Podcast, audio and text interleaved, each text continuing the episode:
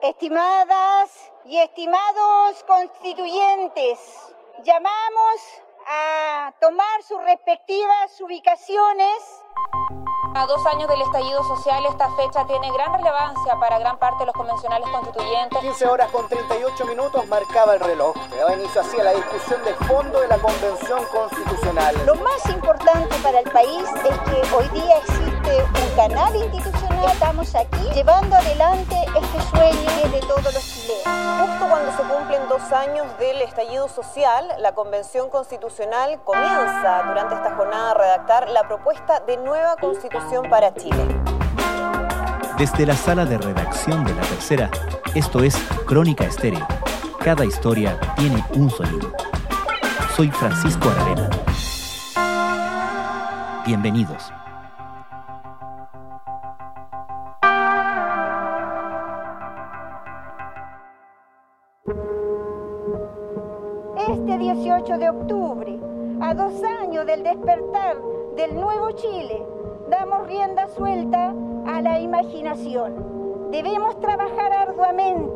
Para intentar sanar las cicatrices de Chile. El lunes, la Convención Constitucional dio inicio a una nueva etapa de su trabajo, después de acordar su reglamento y organizar su funcionamiento. Ahora, la Asamblea se dedicará derechamente a aquello que define su existencia, la redacción de una propuesta para una nueva constitución con el quórum de los dos tercios para la aprobación de las normas constitucionales ya ratificado, anticipar qué puntos concitan ese nivel de acuerdo entre los constituyentes permite empezar a dibujar algunos rasgos importantes de esa creación. Fue lo que hizo un equipo de la tercera en base a respuestas de 133 constituyentes que contestaron sus consultas. Algunos de los puntos que concitan suficiente apoyo en una nueva constitución son la autonomía del Banco Central, la consagración del agua como un bien nacional de uso público, el reconocimiento constitucional de los pueblos originarios y la igualdad efectiva de género. ¿Qué matices deben considerarse en estos y otros asuntos consultados? ¿Qué podemos adelantar sobre el resultado del trabajo de la Convención? Bueno, esta es una encuesta que la tercera realizó durante la campaña de los candidatos y candidatas a la convención. El periodista Andrés Muñoz es coordinador de la plataforma Reconstitución de la Tercera y coautor junto a Nicole Iporre y Cristóbal Fuentes de este trabajo. Nosotros nos abocamos a encuestar a los más de mil postulantes en ese momento que querían ser parte de la Convención Constitucional y logramos una tasa muy alta de respuestas, cerca de 900 candidatos en ese momento nos contestaron esta encuesta que básicamente abordaba entre 15 y 18 preguntas relativas a las principales discusiones constitucionales que se vienen dando desde hace mucho tiempo en Chile y cuáles también algunas que se podían proyectar en la convención en ese momento. Luego de eso, cuando ya se produce la, la elección, tuvimos que cerca del 80% de, lo, de quienes fueron electos como convencionales habían contestado nuestra encuesta. Y lo que hicimos fue que a, ahora de que se venía la, la, discusión de fondo y estábamos a puertas de empezar esta importante discusión, fuimos a encuestar a quienes no nos habían contestado por distintos motivos y logramos subir y tener una tasa ya de respuesta de un 86% de la convención, que equivale a 133 constituyentes. El proceso constituyente es un logro de la revuelta social de octubre de 2019 que dejó en evidencia el descontento popular con la actual constitución impuesta en dictadura, el modelo neoliberal y los partidos políticos que han gobernado en las últimas décadas. ¿Cuál es el número mágico, por así decirlo? ¿Con cuántos constituyentes en el total de la convención, ¿cierto? No en nuestra consulta. ¿Cuál es el número que consagra los dos tercios? 103 constituyentes. Eso es el quórum requerido de dos tercios para aprobar normas constitucionales. Y ahí hay que hacer un alcance, porque como bien se dio en la discusión cuando se definió el reglamento de funcionamiento de la convención, el quórum de dos tercios va a ser el quórum final, ¿no? Y se ratificó que finalmente, como estaba establecido en el acuerdo del 15 de noviembre, para aprobar cualquier cosa en la propuesta de nueva constitución se tiene que lograr el umbral de 103 constituyentes. Sin embargo, en el flujo, por así decirlo, que se va a dar en la discusión constitucional, hay algunos quórums que, por ejemplo, no siempre se va a usar los dos tercios. Por ejemplo, hay siete comisiones que ya empezaron esta semana a discutir los temas constitucionales y en esas comisiones específicamente, el quórum no va a ser el dos tercios, sino que va a ser mayoría simple ¿no? de los miembros de cada comisión. Cada comisión tiene entre 20 y 25 miembros, entonces este quórum de dos tercios va a aplicar al final, ¿no? cuando la comisión misma entregue una propuesta de texto relativa a lo que la comisión va a discutir al Pleno y el Pleno en tiene que alcanzarse ese quórum de dos tercios. Ahora, ¿cómo se les pregunta a los convencionales para efectos de este ejercicio en la tercera? ¿Se le dan alternativas cerradas o se sondea con ellos cuál es el fraseado del principio con el que se están manifestando de acuerdo o en desacuerdo? Claro, son preguntas con alternativas cerradas por la cantidad de personas que encuestamos en ese momento. Hicimos un cuestionario con 15 preguntas con alternativas, entre que tenían algunas cuatro o cinco alternativas. Y cada convencional tenía que elegir una. Y esas alternativas básicamente no tenían mucho detalle, algunas más que otras, pero también es para reflejar un poco más tendencias que detalles específicos, porque también entendemos la, la complejidad del debate constitucional mismo nosotros en la tercera nos apoyamos en varios expertos y expertas que vienen trabajando desde hace mucho tiempo en los temas constitucionales. No fueron preguntas que a nosotros se nos ocurrieron porque sí. Fue un cuestionario que se trabajó por mucho tiempo con académicos de distintas universidades y que nos permitieron también generar un cuestionario acorde a lo que en ese momento se proyectaba que podía ser la, discusión en la convención. Revisemos, Andrés, cuáles son los principales acuerdos. Una de las primeras cosas que se destacan es relativo al reconocimiento constitucional de los pueblos originarios. Sí, bueno, esta es una demanda que viene dándose desde hace mucho tiempo en Chile, por cómo está constituida también la convención y la presencia de escaños reservados para los pueblos originarios. Es evidente que todo lo relacionado con ello va a tener una relevancia importante en la discusión constitucional y el reconocimiento constitucional de los pueblos originarios, algo que hoy día no está consagrado en la constitución actual es como la base y probablemente por eso tiene tanto apoyo. En la pregunta donde 132 constituyentes eh, optaron porque la propuesta de nueva constitución tiene que tener un reconocimiento constitucional de los pueblos originarios. Nosotros estamos eh, trabajando todos los escaños reservados para instalar una constitución plurinacional que reconozca a las naciones preexistentes y todos sus derechos y se instale también una convivencia intercultural con, con Chile, chileno indígena y aquí uno puede establecer algún tipo de diferencia o, de matices entre convencionales de un sector político y otro. Nosotros también hicimos este ejercicio en base a cómo estaban relacionadas las respuestas a las tendencias y a las listas que están en la convención. Y efectivamente, este tema, y varios de los que tienen dos tercios, es transversal a todas las tendencias políticas. Tanto gente de derecha como convencionales de centro izquierda y la izquierda están por el reconocimiento constitucional de los pueblos originarios. El matiz efectivamente se da en que hay solamente 93 constituyentes que eligieron la alternativa que, además de hacer un reconocimiento a, los pueblos originarios consagrándolo en la Constitución, también están por un eh, Estado plurinacional. 93 efectivamente es mucho y probablemente se va a alcanzar el quórum requerido eh, para que también se avance a un Estado plurinacional y se reconozca así. Como bien comentábamos antes, hay que ver cómo queda el detalle. Claro, porque hay que también hacer el alcance de que estamos hablando de una asamblea donde existe un margen de diálogo, de negociación, por lo tanto, algunas opiniones, si bien no alcanzan el quórum de los 103 constituyentes para los dos tercios, si están cerca uno puede pensar que tienen posibilidades de finalmente alcanzarlo, ¿correcto? Efectivamente, nosotros lo llamamos mayoría relativa, porque aunque son demandas, por así decirlo, que tienen un alto nivel de apoyo en los convencionales, muchas veces incluso más del 50%, ¿no? y uno podría establecer que son mayoría simple, no alcanzan el quórum de dos tercios, pero al ser tan alto permiten ver una tendencia de dónde se podrían ir a buscar ciertos votos de personas que están eh, a favor de esa demanda. El primero y el que nosotros pusimos también en el artículo del fin de semana el tema de la vivienda digna. ¿no? Eh, tiene 95 mm. constituyentes que lo apoyan, cifra muy alta y probablemente también se va a consagrar el derecho a la vivienda digna en la propuesta de nueva constitución, algo que también, al igual que el reconocimiento de los pueblos originarios, no está en la actual Carta Magna. Pasa lo mismo también con todo lo relativo al derecho a la propiedad, ¿no? Que va a ser un debate muy importante para ciertos sectores de cómo queda configurado el derecho a la propiedad y cómo se relaciona también con todo el tema de los recursos naturales, que como también se sabe, la Convención tiene un componente muy importante en términos medioambientales y hay muchos constituyentes que enarbolan esa bandera y que van a estar viendo en cada discusión que se respete todo aquello al, al medio ambiente.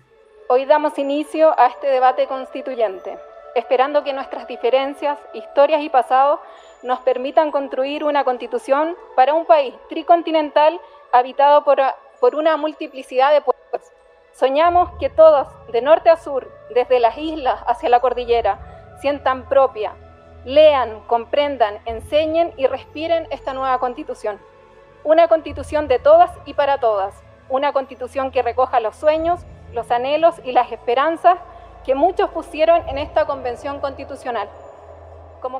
Otro de los puntos que alcanza un consenso grande es la consagración como un deber del Estado la promoción de la igualdad efectiva entre hombres y mujeres. En el sondeo de la tercera tiene 130 constituyentes. De todas maneras, como pasa también con los pueblos originarios y con lo medioambiental, como te decía, que al hecho de ser una convención paritaria va a hacer que todo lo relativo a los derechos de la mujer tenga una prevalencia importante en la discusión constitucional.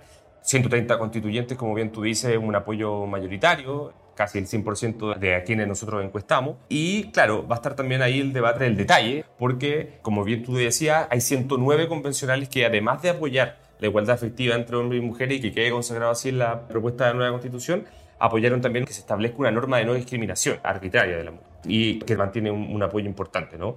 Eh, efectivamente, se va a hacer un, tema sobre de, la, de la convención.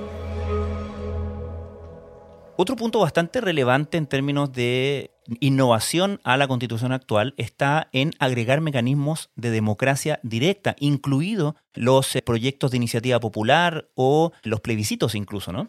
Exacto, como se ha podido ver la, discusión que se dio en todo lo relativo al reglamento, la convención tiene una pulsión importante por los mecanismos de democracia directa, ¿no? Esto que eh, la ciudadanía tenga incidencia directa, valga la redundancia, en la discusión de normas a largo plazo y mayor poder en las decisiones. Como bien tú dices, probablemente la iniciativa popular de ley, ¿no? Un ejemplo que ocurre en otros países, o que el plebiscito no esté suscrito, los plebiscitos, perdón, no estén suscritos a cosas específicas en términos comunales, como hoy día ocurre en Chile, y ampliar aquello va a tener un apoyo muy relevante en la próxima constitución, en la propuesta de nueva constitución.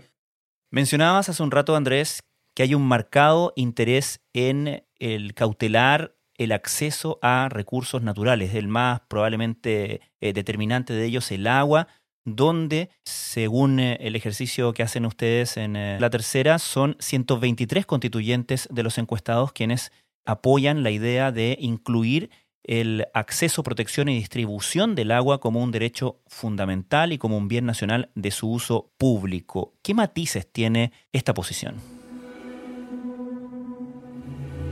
Bueno, hoy día efectivamente el agua es un tema complejo en la constitución actual porque solamente se, está establecido en términos de su garantía para la agricultura, ¿no? etcétera pero la protección como derecho del agua para localidades donde muchas veces no le llega el agua o tienen escasos recursos hídricos haría de que algunos constituyentes se inclinaran por garantizar esto como un bien nacional de su público y ahí cae también la discusión que ya hablábamos también de cómo va a chocar con otros derechos, por ejemplo el derecho a la propiedad, etc. Y hay una comisión específica para ver todo lo relativo a, a recursos naturales. Yo creo que si bien hay un consenso de que se va a avanzar ya hacia el agua como un bien nacional de su público. Hay que ver cómo se da ese detalle para que efectivamente no, no haya problemas de armonización en la propuesta final. En Chile, con el agua considerada como un bien privado, numerosos ríos y acuíferos subterráneos cercanos a florecientes plantaciones de aguacate están totalmente secos, mientras los exportadores acaparan el agua en grandes estanques y expanden sus cultivos. Un punto muy relevante en toda la discusión respecto de lo que traiga la nueva constitución tiene que ver con el Banco Central y en específico la autonomía. En ese punto, al parecer, hay bastante acuerdo, ¿no? Claro, pero como bien dice Natalia González, que es directora de Asuntos Jurídicos y Legislativos de Libertad y Desarrollo, en el reportaje que sacamos el fin de semana, que no solo basta con la autonomía y que hay que ver bien cómo se va a empezar a regular todo el funcionamiento del Banco Central de aquí en adelante. Por eso mismo, nosotros en el cuestionario no preguntamos solo por la autonomía, sino que también dimos alternativas para ver cómo se podía reformar el Banco Central. Y hay 67 convencionales, no, no, no alcanzan el quórum de dos tercios, pero 67 es una cifra bastante alta, que creen que se debe mantener la autonomía del Banco Central, pero introducir la reforma a su funcionamiento. Esa reforma al funcionamiento, como comentábamos al principio, no, no las pudimos preguntar porque eran alternativas cerradas, pero hay que ver también ahora cómo se da esa discusión. Hay algunas personas que creen que se debe tener más injerencia en la elección de los miembros del Banco Central y también em, su funcionamiento específico, ¿no? y que debe estar más controlado por otros órganos constituidos. Entonces, hay que ver esa discusión, pero sin lugar a duda es una buena noticia que se mantenga la autonomía es bastante novedoso, aunque bastante lógico también, que el acceso a Internet figure como uno de los accesos básicos que deban garantizarse para los ciudadanos en la Constitución. 114 de los constituyentes consultados, es decir, mucho más que los 103 necesarios para los dos tercios, están de acuerdo con ese principio. Sí, al igual que, que, otro, que otras preguntas, tiene un apoyo bastante alto. Hay que ver también cómo se da esa discusión porque garantizar el derecho a tecnologías de la información y obviamente Internet es una discusión que vienen pidiendo muchas ONG desde hace mucho tiempo. Hoy día vivimos en un mundo totalmente globalizado, hiperconectado, ¿no? Y la pandemia obviamente reflejó muchas falencias que hay en ese sentido en nuestro país. Obviamente hay algunos que dicen que no debe ser una potestad del Estado garantizar este tipo de tecnologías. A pesar de todo eso que se puede dar, nos sorprendió evidentemente el apoyo mayoritario que tiene esta opción. Esta nueva constitución representa una oportunidad para mirarnos de frente, sin discriminación, sin odiosidades y reconociendo el valor de cada cual. Finalmente, Andrés, ¿qué sabemos basado en todos estos ejercicios sobre cómo se va a dar la discusión en torno a cosas quizás más esenciales de una constitución como el régimen político, por ejemplo. Claro, la, discusión del régimen político va a ser una de las más relevantes que se va a dar en la Comisión de Sistema Político, donde incluso uno puede ver que cada lista eligió a sus representantes más políticos, por así decirlo también, o que tienen más expertise en todo lo relacionado con el derecho constitucional. Ahí está, por ejemplo, Constanza V de la UDI, Jaime Baza, el vicepresidente de la Convención, Fernando Adria. Uno tendería a pensar que efectivamente en esa discusión se va a dar la madre de todas las batallas políticas. Y nuestro ejercicio refleja que esa discusión específica, si es que Chile va a mantener su sistema presidencial, pero atenuando las atribuciones del presidente, o si se va a pasar a un sistema semipresidencial, donde se crea la figura del primer ministro, o incluso pasamos a un sistema parlamentario, ¿no? donde tiene mucho más poder el Congreso para definir mayoría y así elegir a un presidente. De alguna forma, por lo que podemos ver en el ejercicio, al que 62 eh, constituyentes están por el semipresidencialismo, uno tendría a pensar que es la discusión donde hay tres tercios, casi más o menos marcado. Hmm. Lidera el semipresidencialismo, pero hay muchos constituyentes que obviamente también están por el presidencialismo o incluso por el parlamentarismo. Y esa, indudablemente, es una de las discusiones más atractivas, porque podría cambiar mucho la forma de hacer política en Chile si es que se decide pasar a otro sistema que no el presidencial, y sería, evidentemente, un cambio muy significativo para la cultura política en Chile. Entonces, hay que estar muy atento a lo que sucede ahí y ver qué pasa. Buenas tardes. Estamos muy emocionados y emocionadas por comenzar esta nueva etapa, donde como pueblos nos hemos permitido correr los cercos de lo posible y soñar con nuevos horizontes de futuro. Estamos contentos y contentas porque tenemos la certeza de que estamos en condiciones de cumplir con el mandato que los pueblos nos han encomendado y que podemos mirar el futuro con más esperanza de lo que veníamos haciendo. Andrés Muñoz, muchas gracias.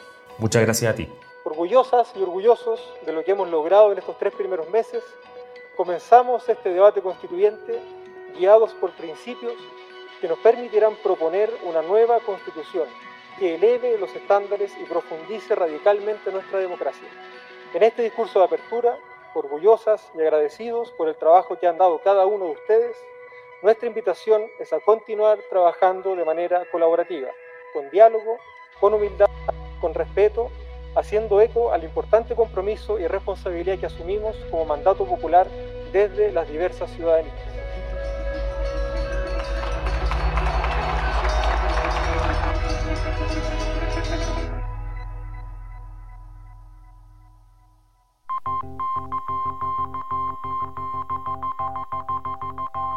Crónica Estéreo es un podcast de La Tercera. La producción es de Rodrigo Álvarez y la edición de quien les habla, Francisco Aravena. La postproducción de audio es de Michel Poblete. Nuestro tema principal es Hawaiian Silky de Sola Rosa, gentileza de Way Up Records. Los invitamos a encontrarnos mañana en una nueva entrega de Crónica Estéreo.